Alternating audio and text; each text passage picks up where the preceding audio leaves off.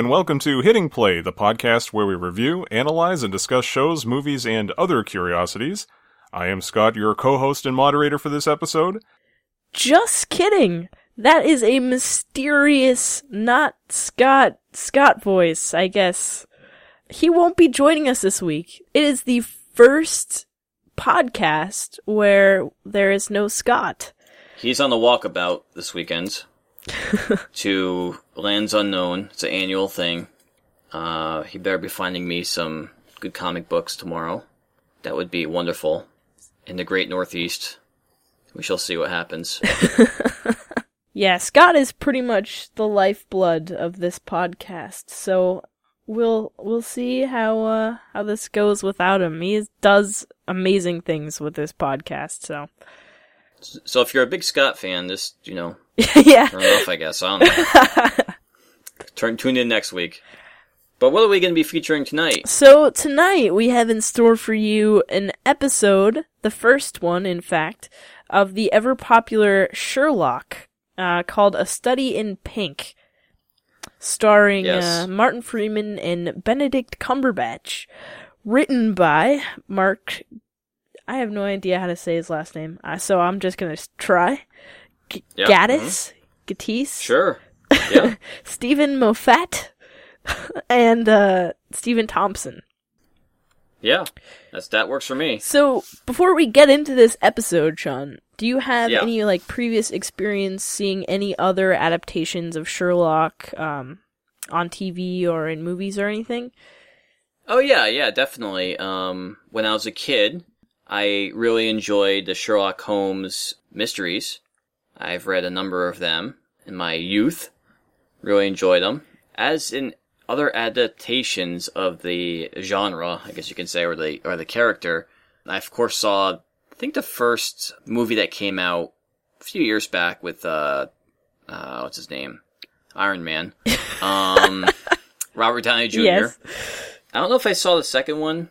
I, don't recall. The first one was pretty good.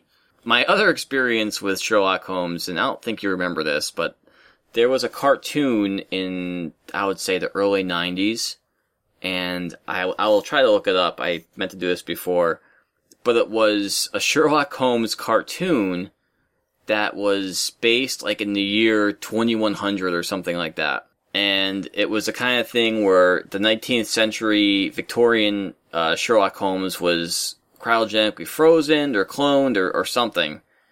Because Moriarty, his arch nemesis, came to the future somehow. so it's kind of like an Austin Powers sort of thing Yeah. where he froze himself or came was reanimated to fight crime in the future or fight him in the future. Mm-hmm. And what I remember about that one is that John Watson was there, but he was like an android or some kind of robot. Either it was like part human, part robot. It was very bizarre. I don't know how long it ran. Again, I'll try to hook up while we're talking, but uh, there was yeah, very interesting character. I'll tell you, my wife absolutely loves, and I do too. This uh, Sherlock series made by I think BBC, right? Yeah, British yeah, Broadcasting. BBC. Big fan of Benedict Cumberbatch, and it's amazing how accurate they do get with these episodes and the actual stories. See, now I'm not familiar with the original Sherlock Holmes saga or series. It's never really been my jam, this kind of thing. Like, I'm not a big mystery fan or detective type genre. But I do actually really enjoy this Sherlock series. Mm-hmm. Um, I was surprised when I first watched it, because immediately when I hear like another Sherlock adaptation, I'm turned off. I, it's immediately I'm like, ah, I'm not gonna enjoy this.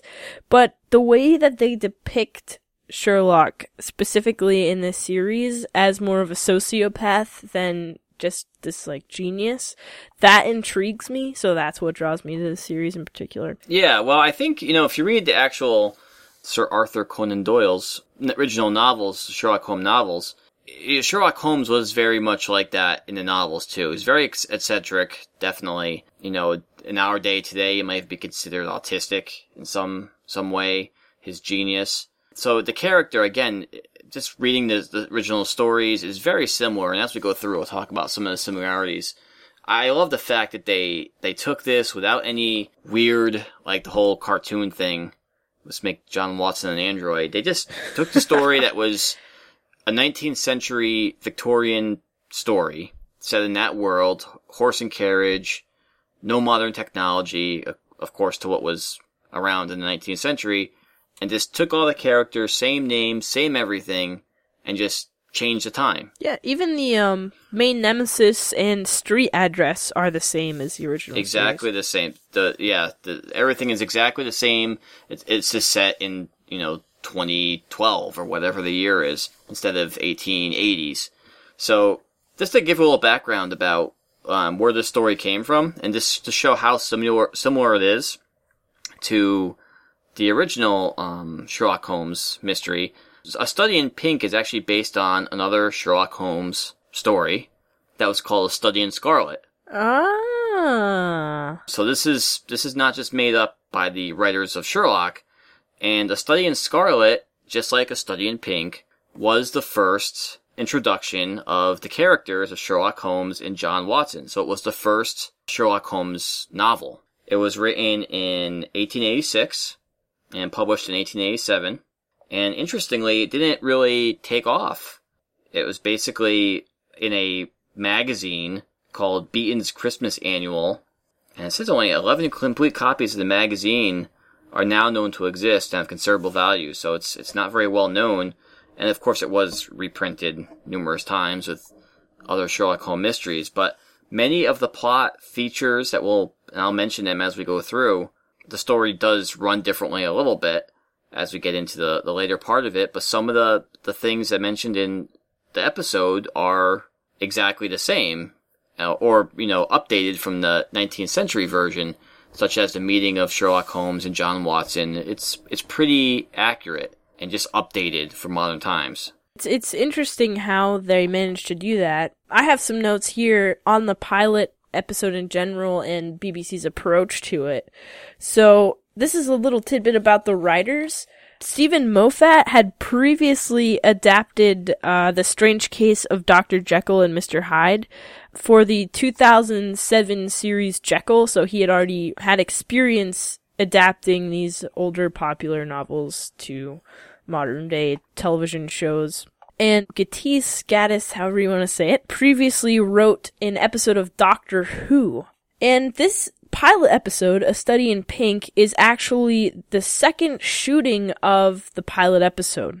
The first episode that they shot was only 60 minutes long and was essentially 800,000 pounds to shoot. So this was prophetized to be a, a huge potential danger or um, terrible thing if it didn't go the way that they wanted it to. So they wanted to reshoot the series and have three 90 minute episodes per individual series. And thus, we have A Study in Pink as the pilot. Hmm, very nice, yeah. And I guess that's my, my one dislike about Sherlock, and it's not even a dislike about the series itself, is that, you know, the episodes are almost like full length movies, let's be honest. Yeah, this is the the closest thing we've done to a movie, I'd say, on hitting play. yeah, it, it's pretty close. And, you know, the one thing that I, I don't like about that is that there's only like basically three episodes per series. So basically, and they release them pretty close to each other when they come out on PBS or whatever you see them. And it takes so long to film the new season, season or series that you're without Sherlock for a good year or so. It's been, I think, three series so far, and you just kind of rip through them after they come out, and then you're done. You know, it's that's that's disappointing. I, I wish that they could, and it's it's time and money, and it's a whole bunch of factors, I'm sure, but uh, I wish that they could have a full season of these, uh, you know, hour and a half shows instead of just three. But Benedict Cumberbatch has been busy lately with his career, so yeah, he he is really a genius for this yes. particular series, but we'll get into that later. So, after all of that, let's actually get into the contents of the episode. So, we start this episode with a violent war scene, which seems to be a night terror or dream that Mr. John Watson is having in his bed And as the camera pans over his face, all I could think of, oh my god, it's like a sweaty hobbit in the bed because the recent Lord of the Rings movies that came out. Yes. Later we find out that he's haunted or by these images of being in a war. He was in the um, war with Afghanistan. We see him going to a therapist. The only thing I have to mention about this was that you could see that John Watson is obviously not happy where he is. He's walking with a crutch. You can deduce that he's been wounded. The interesting part is in A Study in Scarlet, the original story, he also had the same background. He was uh, a physician that had just returned from Afghanistan to London. He was also of the in the, the British Medical Army or Army Medical Department. Mm-hmm. So very similar backgrounds. They don't really talk about how in the the book, of course, how he has any PTSD because of course that really didn't exist as it does now. I guess you can say it wasn't as well known. I'm sure it existed, but they didn't uh, categorize it as that. So that part of the story isn't there that we see with the character of John Watson in the 21st century. Very good point, Sean. So next we jump ahead to a man walking through the airport on a cell phone, and um, he inevitably meets his untimely death through some sort of pill. We're not really told as to what kind of pill it is. Actually, it's three scenes, if I remember correctly. There's three pill related deaths. They're apparently all suicides. However, all these three people have the same thing in common. They're in need of transportation hmm. and they die by taking this pill. So it seems to be suicide as what we're led to believe. Um, and it's very odd that three people, of course, would commit suicide the same exact way. Right. Right. Very odd. So then there is a press conference held with the local police in which the police are trying to address the deaths, obviously. And there are these creepy group texts being sent to everyone listening in on the press report, uh, in the room and to the police staff themselves. Very funny scene hilarious. I love the cinematography here and how they introduce the text messages, like with the text on the screen. Yes. Very interesting. You see a lot of that in Sherlock, uh, especially when Sherlock is uh, deducing his deducing screens, I guess you can say, where you could see uh, word bubbles or pictures or his thought process on the scene, on the screen that you're watching.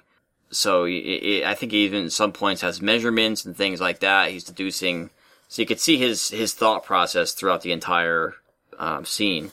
But this is also a nice scene because it really shows how Sherlock, the 19th century Sherlock Holmes, would use modern technology, just like he did in the 19th century using modern 19th century technology. He's also using this and is able to send out, you know, this group text either by hacking or some other means to gather all these people's cell phone numbers to send it out at once while he's watching this press conference going on, so he can comment on it to all the reporters. Exactly. So then after this scene, there is a lonely Watson walking through what seems to be an open park, and he bumps into his old friend from the service, Stamford, who is wearing the dumbest tie I have ever seen on any living person. Yes.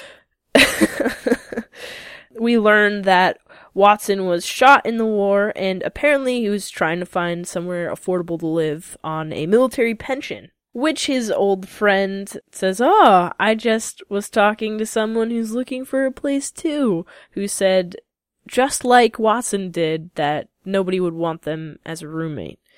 So then we are introduced to Sherlock. Is it the corpse whipping scene that's next? Yes, or- yeah, yeah, that's where he's just basically going to town whipping a corpse.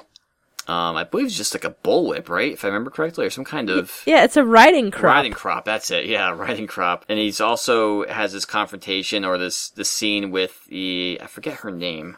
I'm looking up right now. A young lady who is very enamored with with Sherlock. Oh yeah, yeah. Obviously has a crush. Where you'd think because he's such a genius that he would understand what's going on. You know, hey, you weren't wearing lipstick before. Why are you wearing lipstick? That's odd. Yeah. And then, and then she takes it off and he goes, oh, where'd the lipstick go? You know, it suited you. Like, completely, completely oblivious. I'm sure there's tons of message boards out there that if you type in does Sherlock Holmes from Sherlock have Asperger's or autism, these are some classic signs of that. Having no social, you know, social graces, I guess you could say, not not understanding social cues that she's trying to put out there, or you know, misunderstanding them, I guess you can say. So we have this meeting of John Watson and Sherlock Holmes, where within a matter of seconds, and really they just they explain it later on, Sherlock Holmes is able to deduce by looking at just looking at Watson basically that he is a returning medical soldier from Afghanistan. Mm-hmm. And you know he has to use his cell phone also. Yes. Which just from looking at the exterior of his phone can tell the relationship between Watson and his sibling. Because this is really the first scene that we get of Sherlock just using what he calls the science of deduction to analyze someone. Have you ever, after watching this, doesn't it make you just want to like walk down the street and see what you can find out about other people? Oh, I try to do things all the time, and I usually fail horribly. yeah. After I watch these, I'm so inspired. I just want to like go to my local grocery store and look around and solve crime. see see if you could discover things. yeah. Oh, it's it's Molly. Before I, I just looked up her name. Is the uh, lab assistant, I guess you can say, or that's uh, assists Sherlock in finding corpses. And beating them, apparently. Yes, Molly, and she appears quite often. Sherlock uses her sometimes, also in some later episodes, if I remember correctly, to fulfill his own means. Mm. So by the end of the scene, Sherlock kind of rushedly forces his flatmate ship uh, down Watson's throat and's like, "Meet me at this address." And as he leaves the room, you know. yeah, yeah. And uh, basically, John says, "You know, we don't know each other. I mean, this is our first time meeting. How could you even propose that we share a flat together?" Sherlock briefly explains you know, like you mentioned before, that he's he's know that he's an army army doctor, is invalid from um, Afghanistan, and he says he has a brother who's worried about him, and he might be an alcoholic. The brother, and walked out on his wife. It really, John is just dumbfounded by the fact that he knows all these things about him. So really, a good first introduction of of Sherlock's deduction abilities. Yes, and you know what? Right after this encounter, he does what any normal person would do. Watson goes home and Googles Sherlock Holmes. Yes. in, in the 21st century, yeah. at least, yes. Yeah. When you want to know anything about anything, Google is always the answer. And then the next day, he decides that, yes, I'm going to go to 221 Baker Street. And just a correction, it's 221, 221B Baker Street. Oh, yeah. Okay. It's a famous address. Yep. 221B Baker Street, yes. Same as um in the original series, I believe. Uh, yes, exactly. That's very much an homage, and not even an homage, just a direct copy from the original Sherlock Holmes novels. Their shared flat was at 221B Baker Street, and the new character we meet is uh, Mrs. Hudson, who's also in the books, in the novels. A very funny uh, line there, I don't know if you caught it, where, where Sherlock basically sends, talks about Mrs. Hudson, that she's the landlady, and she's getting a special deal because he helped her out. Her husband got himself a death sentence in uh, Florida. Mm-hmm. And and, shit, and John basically says, "Oh, you helped stop the death sentence," and Sherlock said, "No, I insured it." yeah. Oh man. Which leaves Watson dumbfounded as yes. they ascend the staircase into this insanely cluttered flat with a skull on the mantel, which I noticed was in contrast to how neat and tidy the original place that Watson was staying was. Mm-hmm. So to him, for him to walk into this flat and see everything everywhere, and then hear Sherlock said, "Yeah, I quite liked it as well. Uh, you know, I already moved in," and Watson had thought, "Oh, you know, no one's been here yet. We'll clean all this up," but absolutely yeah. not. that was just Sherlock's uh, yeah, his organizational skills there. yeah, takes a stack of papers, sticks a knife through them on the mantle. So then Watson confronts Mr. Holmes about his website based on the science of deduction. And in the middle of that, they're interrupted with uh, police lights, and immediately Sherlock knows, oh, there's been a fourth death. Yeah, Sherlock had this idea that something was different. And then Lestrade, the uh, detective, comes in and talks to him. And basically that, that was the difference that with the previous suicides there were no notes. With this one there was a note. Or there was something written down. That was the difference between the previous three suicides and, and this one. And immediately Sherlock screams, Ah, it's Christmas! as he's rushing around completely excited and shoots down the staircase. Watson has an exchange with Mrs. Hudson, and then only for Sherlock to come back and ask, Yeah, you're you were a military doctor, right? Were you good? And asks him if he would love to tag along. And Watson says, Of course. Yeah. So this is the beginning, and basically because uh, there's a previous line where Sherlock's asking who is doing the forensics, who would be the medical examiner, and Anderson, who we see later on in the episode, there's not any love lost between Anderson and Sherlock, and basically that's what prompts Sherlock to ask John to accompany him, um, because he was a medical doctor and could kind of take that place where he knows he won't get much cooperation from Anderson, the forensic tech. Very funny scene here also. Um, kind of a, a play off of the original books that Sherlock is telling uh, Miss Wa- uh, Miss Hudson, excuse me, that you know I'm going to be late. It's, if you have some biscuits and tea, and they're talking about you know getting drinks and, and biscuits at this point. John also, and Miss Watson says, uh, Miss I say Miss Watson, Miss Hudson says a number of times that she's not the she's just a housekeeper. She's she's not the housekeeper. She's just the landlady. That's her whole line. Where I think in the original novels, she was more of a, a housekeeper type of role she played, where she did do these things for them, where she got them food and drink and that sort of thing. So she mentioned that a couple times. Again, a more 2000s, 21st century type of attitude where she's just the landlady. She has no other roles. Mm-hmm. That would have been common in Victorian London. Yeah, that no one has, at least no, no one that I know really has a housekeeper anymore. Yeah, that's definitely true. It's, you know, not not so much. Not somebody who would also be your landlady, and, and, and renting a room or rooms is more like a full service type of deal. Where now it's obviously not. So, Mm. and we we skip now to this the scene of Sherlock and John that are going to to get, get in a taxi cab, and they're on their way to the crime scene, and they have this uh, this chat about what John what Sherlock's role is and what he does. Mm-hmm. I believe he defines himself as a uh, consultant or detective consultant or something along those lines. Sherlock then jumps into his detailed description of how he deduced about John the day before. And just to skip through it real quick here, you know, he basically said, because John asked him, how do you know? Because he asked him if he was from Afghanistan or Iraq. Is that where he, that's where he served? Mm-hmm. And Sherlock basically says by his haircut, you could tell he's military, and all his deductions come out. Basically, he knew he, he could see that he was tanned, but he wasn't tanned. There's no tan above his wrist that showed he was in uniform and not, you know, sunbathing. Basically, Yeah. talking about his his injury or his psychosomatic wound. Yep.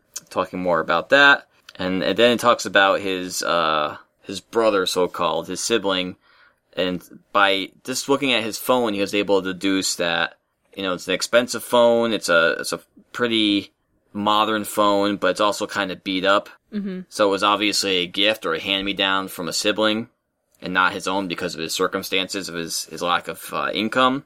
Mm-hmm. And, and and it basically goes on to see that you know he knew that it was a brother because it was engraved. The phone had an engraving on it that said you know Harry Watson from Clara. Yeah. So he deduced that he had a brother because the last name was the same, and that's how he got the phone. So basically, you know, things that anyone could really deduce over time, Sherlock is just able to do in a matter of seconds. See, I I wouldn't be able to make those assumptions. As much as I'd like to say, "Oh yeah, you know, I could just tell anything about you from the pair of shoes you wear." Like I have I have absolutely no ability. yeah, yeah. To make those detailed assumptions or deductions with, you know, so a normal person, again, to probably do that in a number, matter of maybe hours or, or maybe even minutes. But Sherlock's is able to look at something once. I mean, he had John's phone for less than, you know, a minute, not that long. And he didn't take a long time to examine it thoroughly.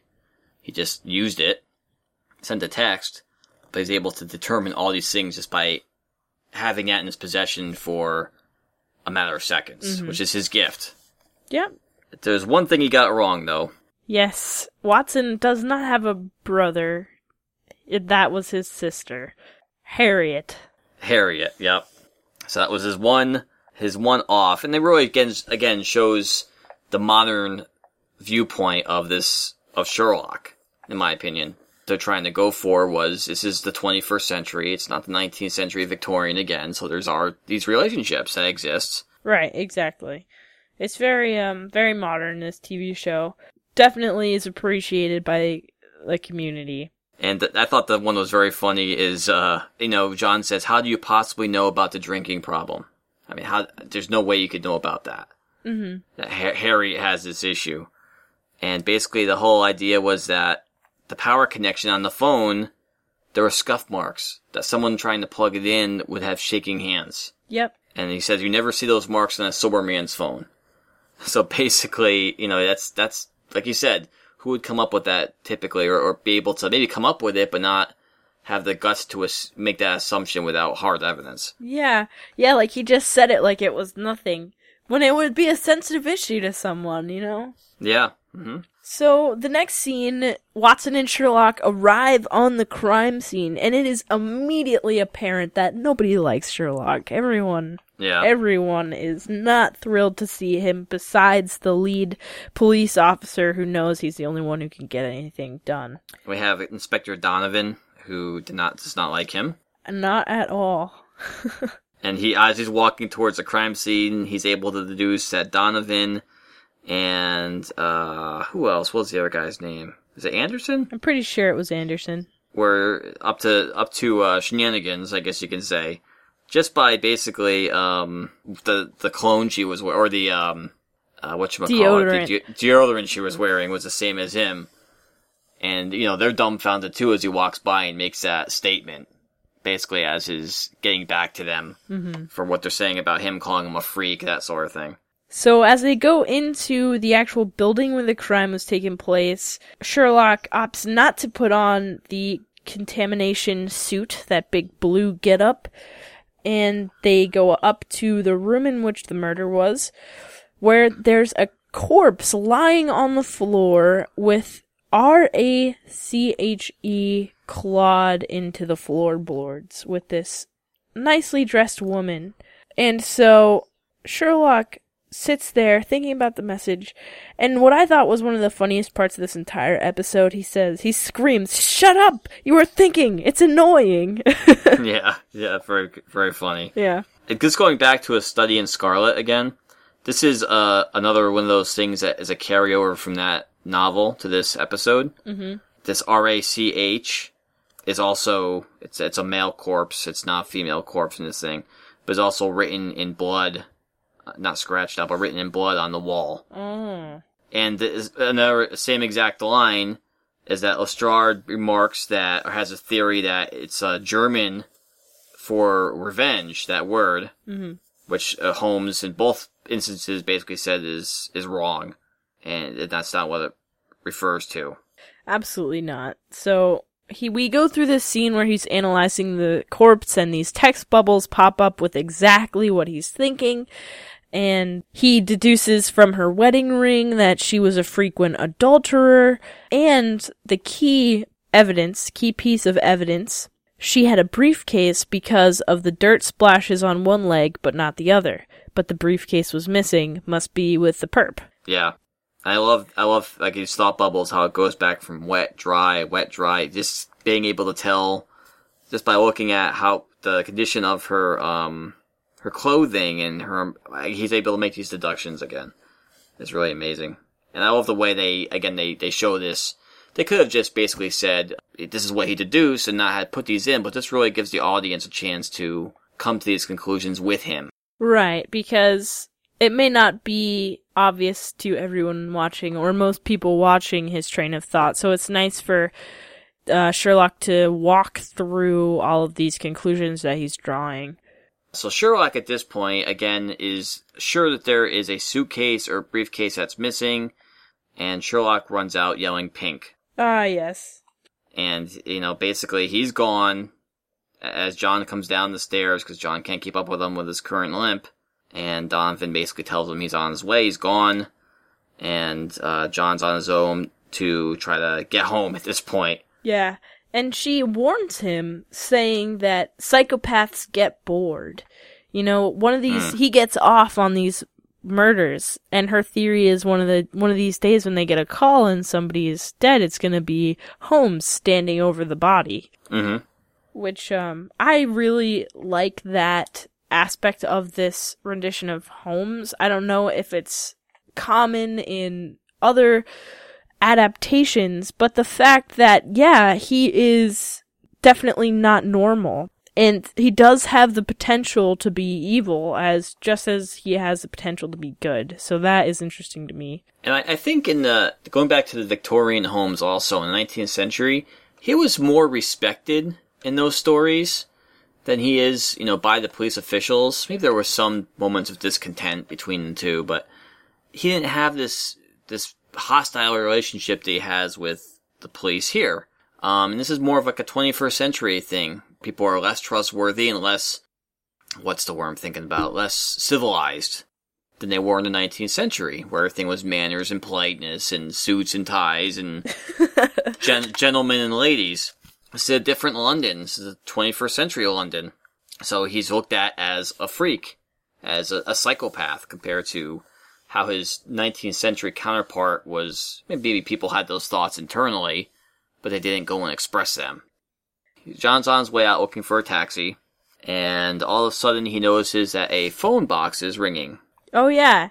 Several. The sequence of telephone calls until he finally Yes. stops at a telephone booth and answers the phone. And it's a voice telling him, you know, there's a security camera here, there's a security camera here. Get into this vehicle.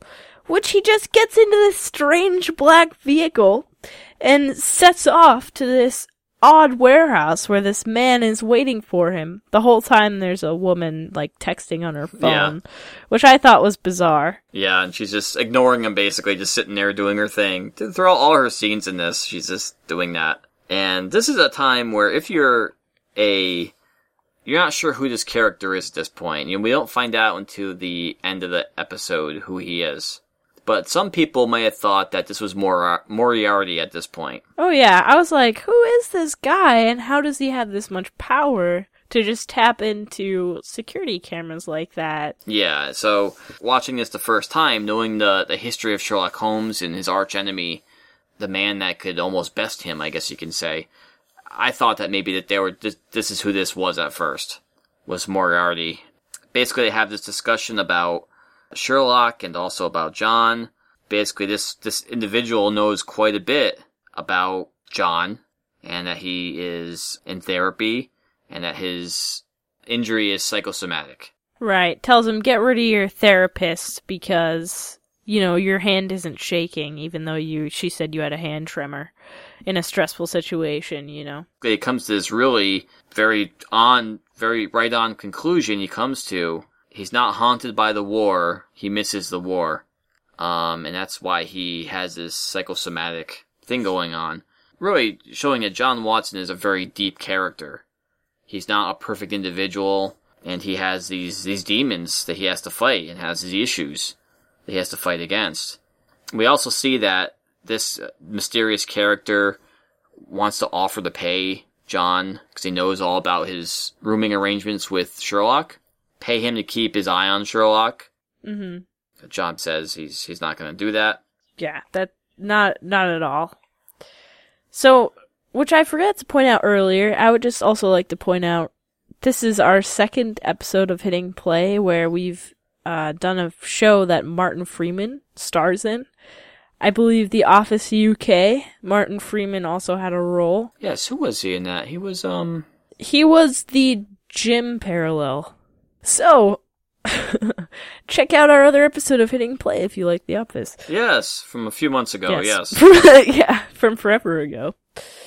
During this whole interaction between this mysterious figure and John, uh, Sherlock is texting John, "Come at once back to Baker Street. Come home uh, as soon as possible." And that the last message was that it could be dangerous. Oh yeah, yeah, absolutely. John gets back into the vehicle to go home, but before he gets out of the car, there's a scene where he grabs a handgun off of a table. See, for this scene, did he go back to his original apartment to grab a gun? Yeah, well, bas- basically, he asked, he got a ride home from, what's her name, Blackberry Girl.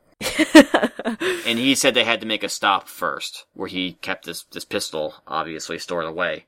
And then he went to, back to Sherlock. Trying his chances with the girl, the M- Miss Blackberry girl, before he, uh, he gets out of the car. To no avail. Yeah, she just tells him, I love that line. She goes, bye, just like, get out of here, you know, and she's an annoyance. So Watson walks up to the flat to discover Sherlock with three nicotine patches on his arm, who just texted him for his cell phone. Yeah, that's the only thing he wanted. He wanted to send a text from his cell phone because Sherlock said his number was too well known, and he basically he didn't want to go downstairs and use um, Miss Hudson's phone. That's the only reason he was having this this uh, time where he was sitting and thinking with his nicotine patches and didn't want to be disturbed. So this is a little annoying to John Yeah. that he would just pull him away like it's a, a major emergency and just to get his uh, cell phone number. That's absolutely hilarious. And it's at this point in time where Watson confronts Sherlock about this mysterious man who summoned him with the offer for money to spy on him. And Sherlock said, Why didn't you accept? We could have split the money. yeah. John says that it's he met a friend. He tells me he met a friend, like you said, and he also calls him his arch enemy. That's how the mysterious figure referred to himself. Mm-hmm. So that's that's how you also kind of get the idea of this must be Mori- Moriarty, and they've had dealings in the past.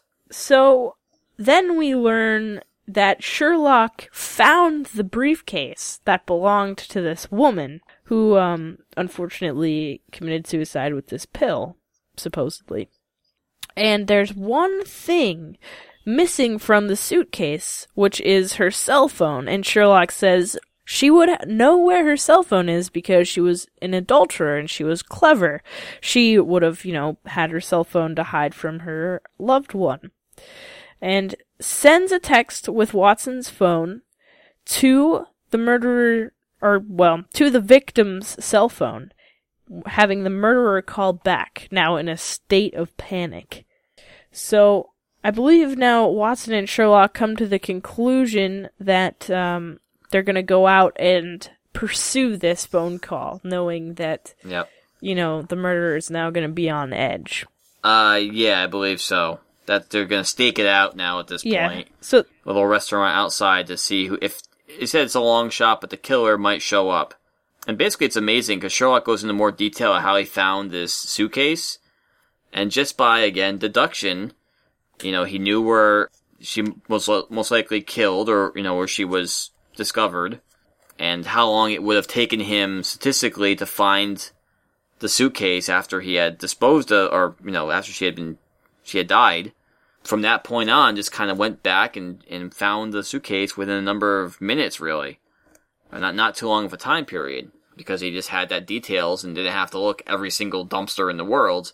He focused in on logically what would be the area this person would be able to dump it. yeah, that was incredible. And he's like, yeah, Yeah, didn't take me a little bit more than an hour. yeah. Sherlock is basically saying that the murderer either has the cell phone or she lost it or you know she might have done something else with it for some other reason.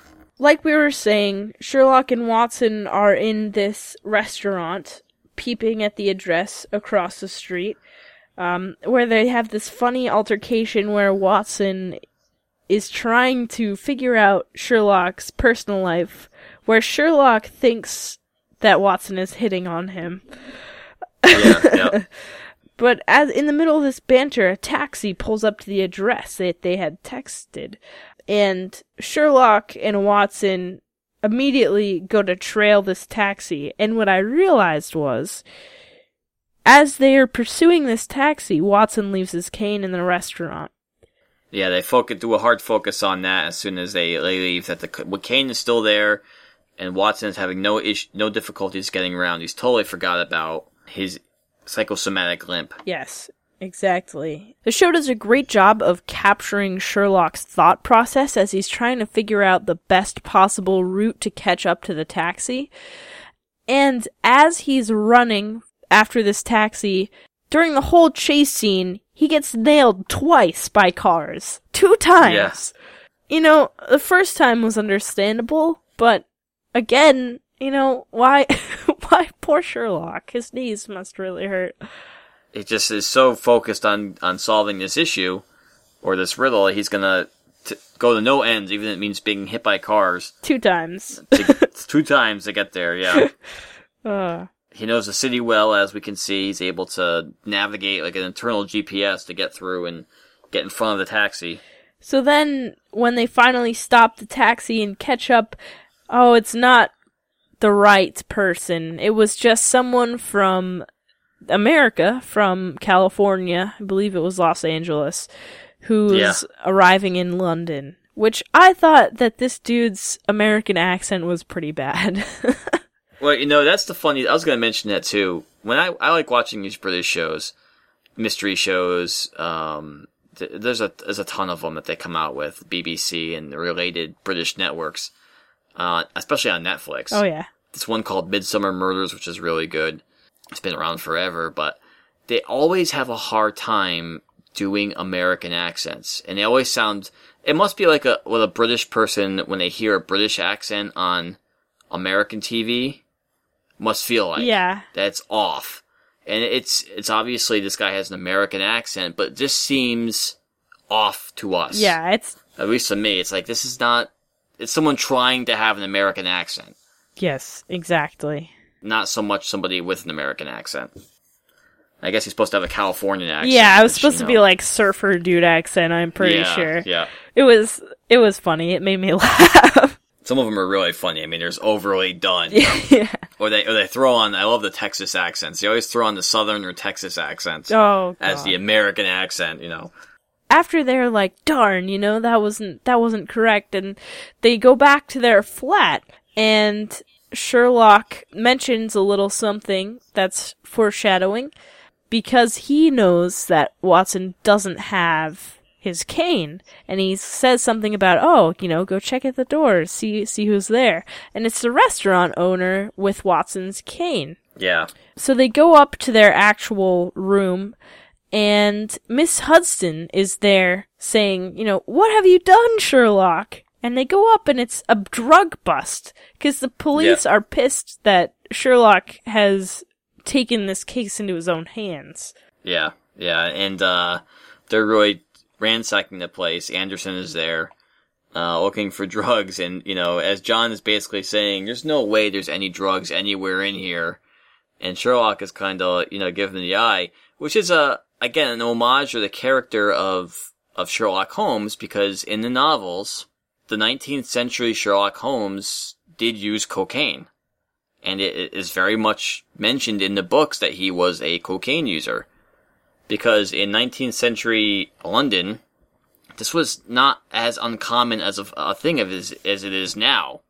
Um, you know, cocaine use was basically something that was more commonly done, and it was, I guess, I don't know if it was frowned upon, but it was legal. Huh. So, eh, basically saying that this Sherlock is also a recreational drug user, probably for the um, Just to get his mind to slow down, his I'm mind, sure. yeah, or straight, you know, so they could think. Um, there's also a nice little mention that Miss Hudson might also have some Herbs. rec- herbs that she she uh, indulges into. Yeah, apparently there's no vapes in this episode. No no vape pens, no e-juices, sorry. yeah, yeah. Was it uh, Anderson that calls him a psychopath yet again and he says, I'm not a psychopath. I'm a high functioning sociopath. Get it right, you know? Do your research. Yeah, Well, they're also talking now about they discovered the police have discovered who Rachel is. oh, yes. The scratched in what she was saying was scratching in Rachel, but then was able to finish before she passed away. And Lestrade basically says that Rachel is the daughter of um, this this woman who was killed. And you know, Sherlock is basically saying we need to talk to her right away.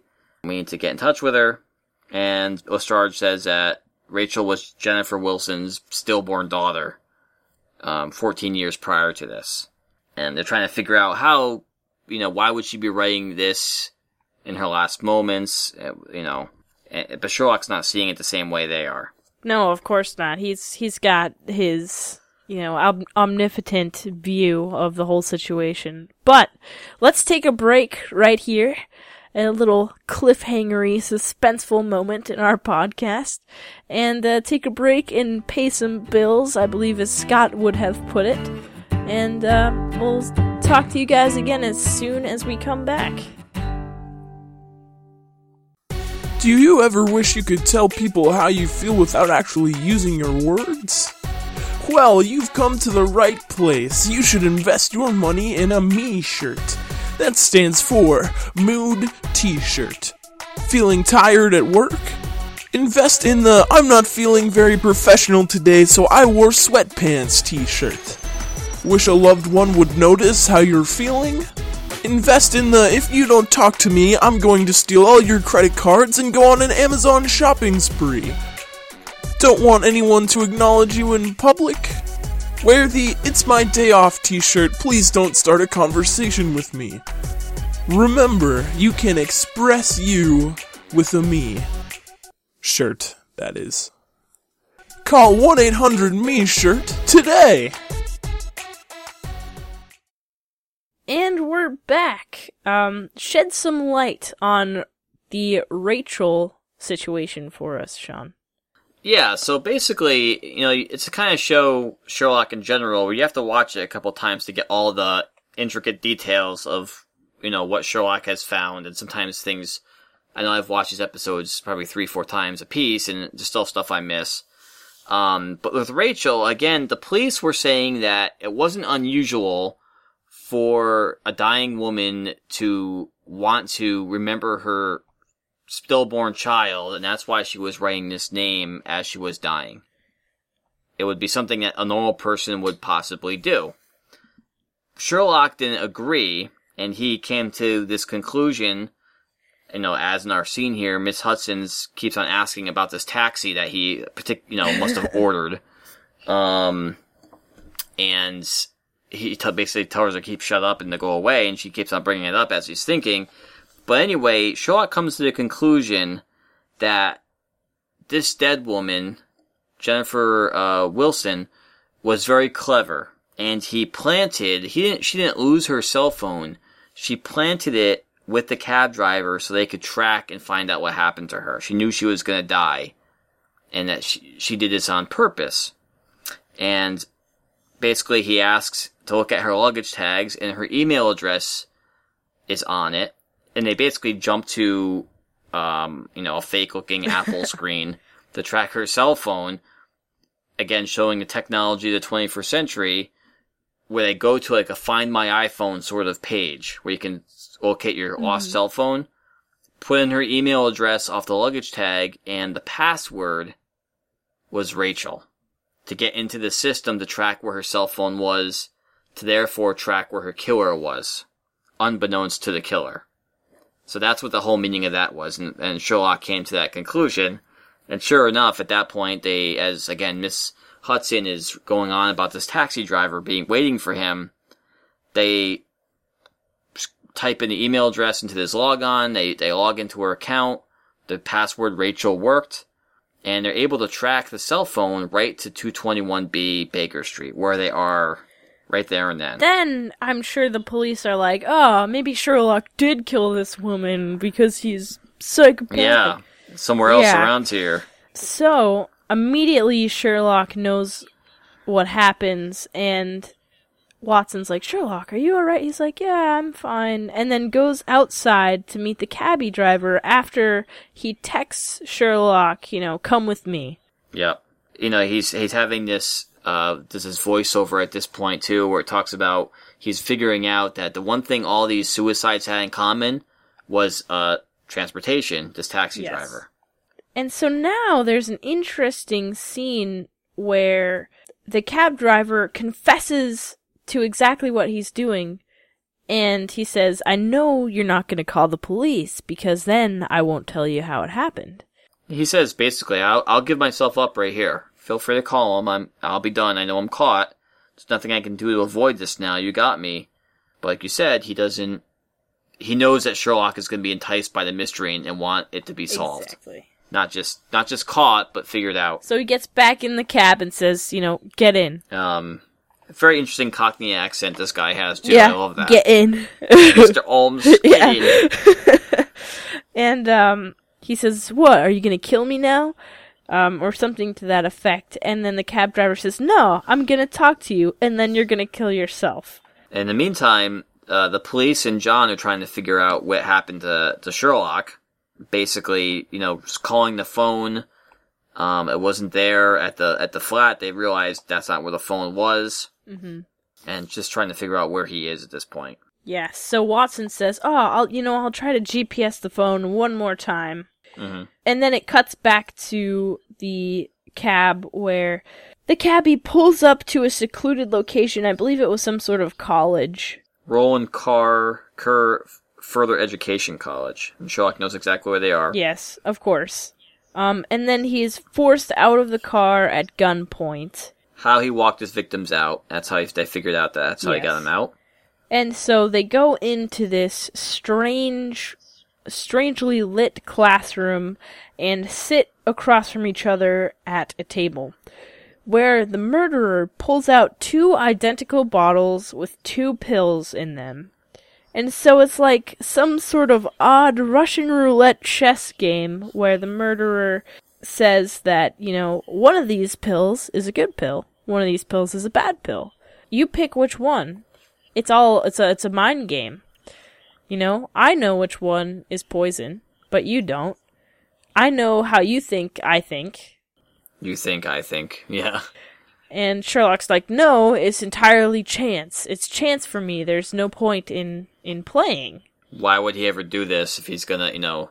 And then the yeah, the cat becomes says at this point, whose name is Jeff, um, that the the good caveat about this game is that whatever pill that Sherlock does not take, he will take, and and you know, so he could be possibly be killed also. Right.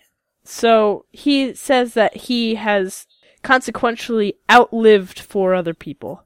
And so Sherlock tries to figure out why he would do this kind of thing and deduces that he had a wife where they divorced and he can't see his children, but also that he has a terminal illness.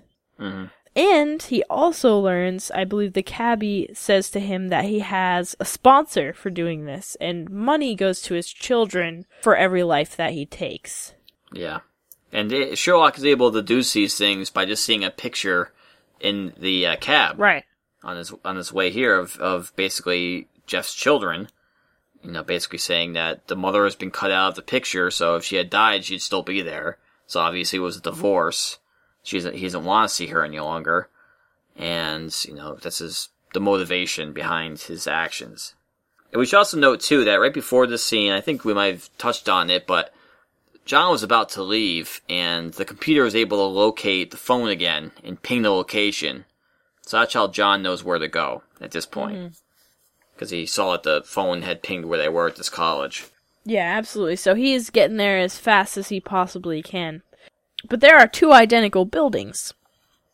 Mm-hmm. So he goes into the building that's on the left rather than the building that's on the right. And I believe it's it's around this this time where we see Watson go inside the the school and he's like, "Sherlock, Sherlock, where are you?" running through the corridors up through the classrooms. And Sherlock is talking to this cab driver and the cab driver's enticing him. You know, come on, pick one, or I can shoot you. So he picks the gun because immediately he knows that it's not a real gun. It turns out to be a lighter. And he's like, I know a real gun when I see one. And Sherlock goes to get up and leave. And he said, Come on, which one would you have picked? Just so I know if I could have beaten you. And Sherlock doesn't answer him because he wants to be like, oh, of course I knew which one it was, you know? But he Yeah. didn't. And so he takes a bottle and he goes to take the pill when all of a sudden the cabbie is shot in the chest right as Sherlock is about to ingest this pill. Because Sherlock was going to go to that, he had to see it through. He had to see if he was right. And, you know, it, he had to see this this finished. Oh yeah. And that that's how the guy the guy knew who he's playing with, and he was able to to push his buttons basically. Uh huh. It it was crazy that he would. He could have gone, called the police, but instead he's gonna risk his life just to assert his cleverness. You know. to make sure to, to get the problem. That's his one downside where he has to see it solved. And at this point, we really see Sherlock's again his obsession with this. He the guy's dying, you know, from this this gunshot wound. Um, and he's still asking him, which one was it? Which one was it? And he won't. Was I right? Was I right? But I have lived? And he just gets when the guy doesn't say anything because he's dying. Sherlock, you know, he, he throws it down in, in disgust and anger. Belts the guy with it, like in the Yeah, face. and then he steps on the bullet wound and proceeds to ask, you know, who is it? Who, give me the name. Who was this fan of his? And he says, Moriarty, as he dies Yeah. right afterwards. really showing a very dark side of Sherlock that he is, you know, he wants to know. He wants to know who could possibly best him and who, because he he knows at this point this person is dangerous. This you know this sponsor is a mastermind, and he has to know who he is. And he gets a name, which is a very good way to start the series with Moriarty right in the forefront. Oh yeah. Perfect setup. So then we jump to a scene where it's like a Law and Order episode where it's outside and Sherlock is a trauma victim, so he has a shock blanket and he's like, Why do I have this blanket? I'm not in shock. Yeah, yeah.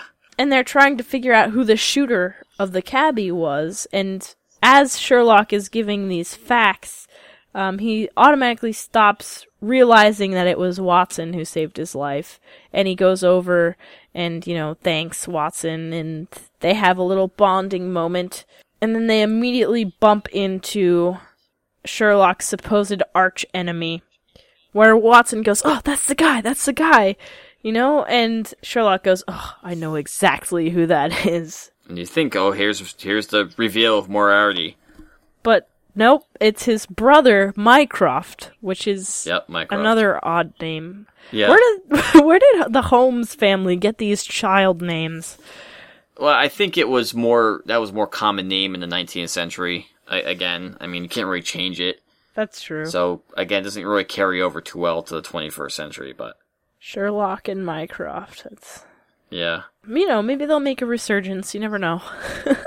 yeah. Mycroft was actually he, he's been mentioned in a lot of uh, different mediums, I guess you can say, in other movies and TV shows and even comics. really? To be on, yeah, to be honest with you, uh, I believe he is actually in the, the League of Extraordinary Gentlemen, and they they basically they play on the whole fact that in the League of Extraordinary Gentlemen, which is a comic, you know, movie based on the comic, basically, that Mycroft Holmes was the first head of British intelligence, which is basically MI6, where James Bond came from, and that's where the codename M came into place if you're you know if you're a fan of James Bond movies or the James Bond series. So that he was the first head, so Mycroft M. Oh, interesting. So and you can see that he is his character here is a um has some influence and power in the British government, possibly MI6. hmm And it, it basically, uh, Sherlock gives reference to that also. And uh, Watson says, "Oh, so when you said you wanted information on him because you're worried, you actually are concerned for him." You know, I thought that was hilarious. Yeah.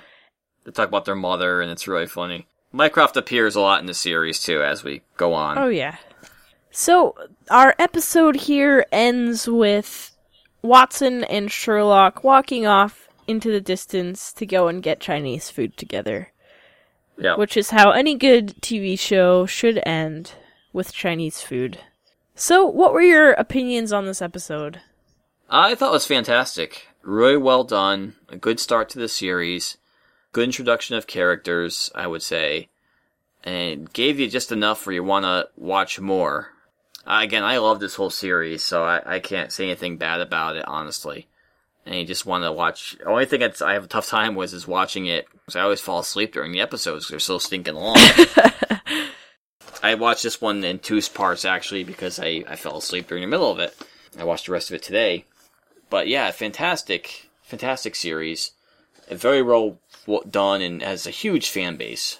Oh yeah. Um, so I, I love it. I would recommend it to anyone. It's all the current episodes are on Netflix now. Type in Sherlock. There's also a few episodes like the making of sort of things I haven't watched. Um, my wife has watched them and she says they're they're really good.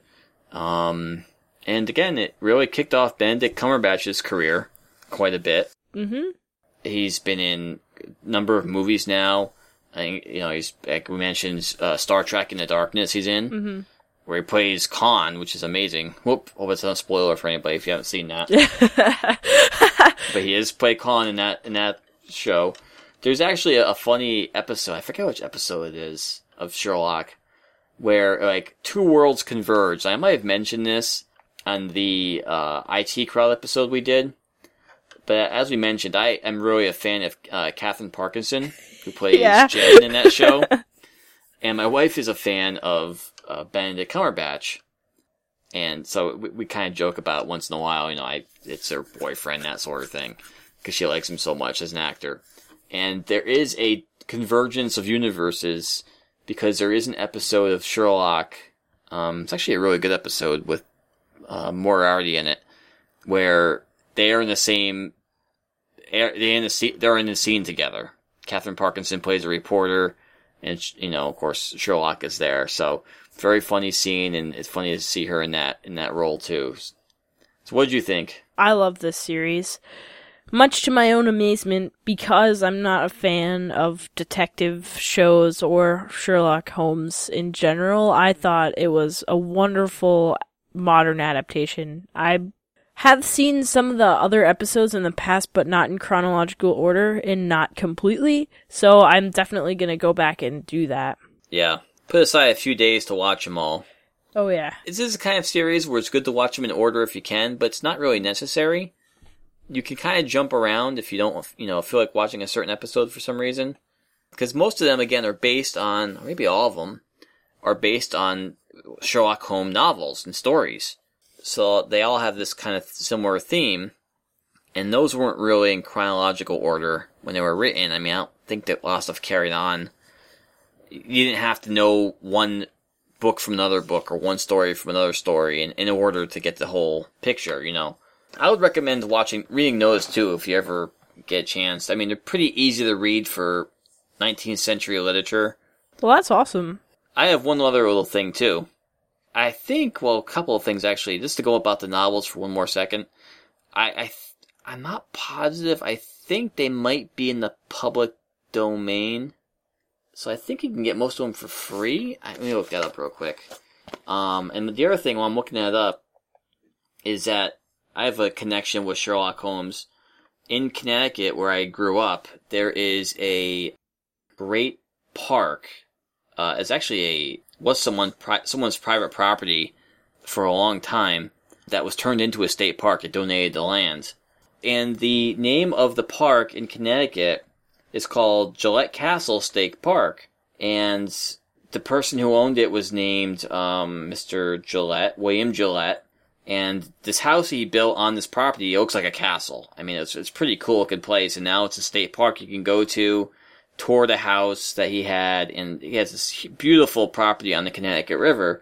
But the reason I mention this about Sherlock Holmes is that uh, William Gillette, he was actually he played Sherlock Holmes in the um on the stage.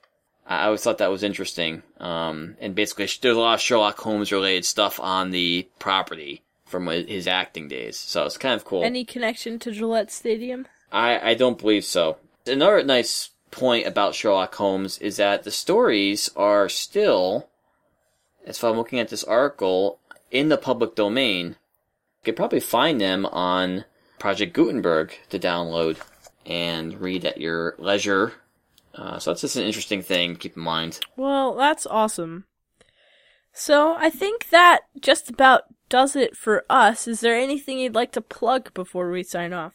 Uh, I guess I'll just plug one more time the Maker Faire, Cape Cod Maker Faire. I plugged it last week, and I'll plug it again. If you're in the general Massachusetts area, eastern Massachusetts, Rhode Island, Connecticut, and you want to take a little trip up to uh, Cape Cod or you're planning a trip to Cape Cod next weekend, which would be the weekend of May 30th, there is a Cape Cod Maker Faire that will be at Cape Cod Community College from 10 a.m. to 4 p.m. For the address, which I don't have on the website, but if you put in your GPS Cape Cod Community College, I'm sure it will come up. Very cool thing. If you don't know what Maker Faire is or Maker organization is, just do a Google search. It's a lot of do-it-yourself type projects with different electronics and uh, arty type stuff from all spectrums. We're going to be there. I will be doing some ras. Well, we'll both be doing some Raspberry Pi product projects, Mm-hmm. and we'll be playing Hitting Play the podcast throughout the entire day on my Raspberry Pi radio. So it's going to be very interesting. So we'll be there for autographs or uh, photo opportunities if you're a fan. Absolutely. Uh, ne- next Saturday, May 30th, Cape Cod Mini Maker Faire. yes, I all three of us will be attending. So Yes, we will be there, and we will we will definitely sign anything you want us to sign within reason. and I guess I'll plug Scott's uh, Vine, Oh yeah. which is MC and Friends on Vine. He does some really creative things on there. Uh, I really love it. Um, he's very very talented, and his Twitter I think is the same thing. MC and Friends. For this week, I'll plug my YouTube channel if you enjoy video games or anything of the sort that's related. Um, go onto YouTube, do a little search for Lilliputian22. Uh, I make some awkward jokes. We play some games. It's a good time. And I'm under the same handle on Twitter. So Lilliputian22 on Twitter as well. And if you want to contact the Hitting Play show, our podcast, you can do that by uh, emailing us at hittingplayshow at gmail.com. It's our email address. Feel free to send any comments or complaints or threats or whatever you want to send there. we are also on Twitter under Hitting Play or at Hitting Play. Yep. So feel free to subscribe to us there. If you leave a favorable review on iTunes, we will mention you in a upcoming podcast. We really do try to get creative with those, and you don't even have to leave any sort of text review. You can just tap to rate us right within the podcast app. So, um, thank you so much. We really do appreciate your feedback. Yes, anything we could have is, is appreciated. So, uh, with that, we've been Lily and Sean, and unfortunately not Scott. Um, thanks. Next week. Next, next week. week. you'll be back. Thanks for hanging in there with us. This has been Hitting Play. Good night. Good night.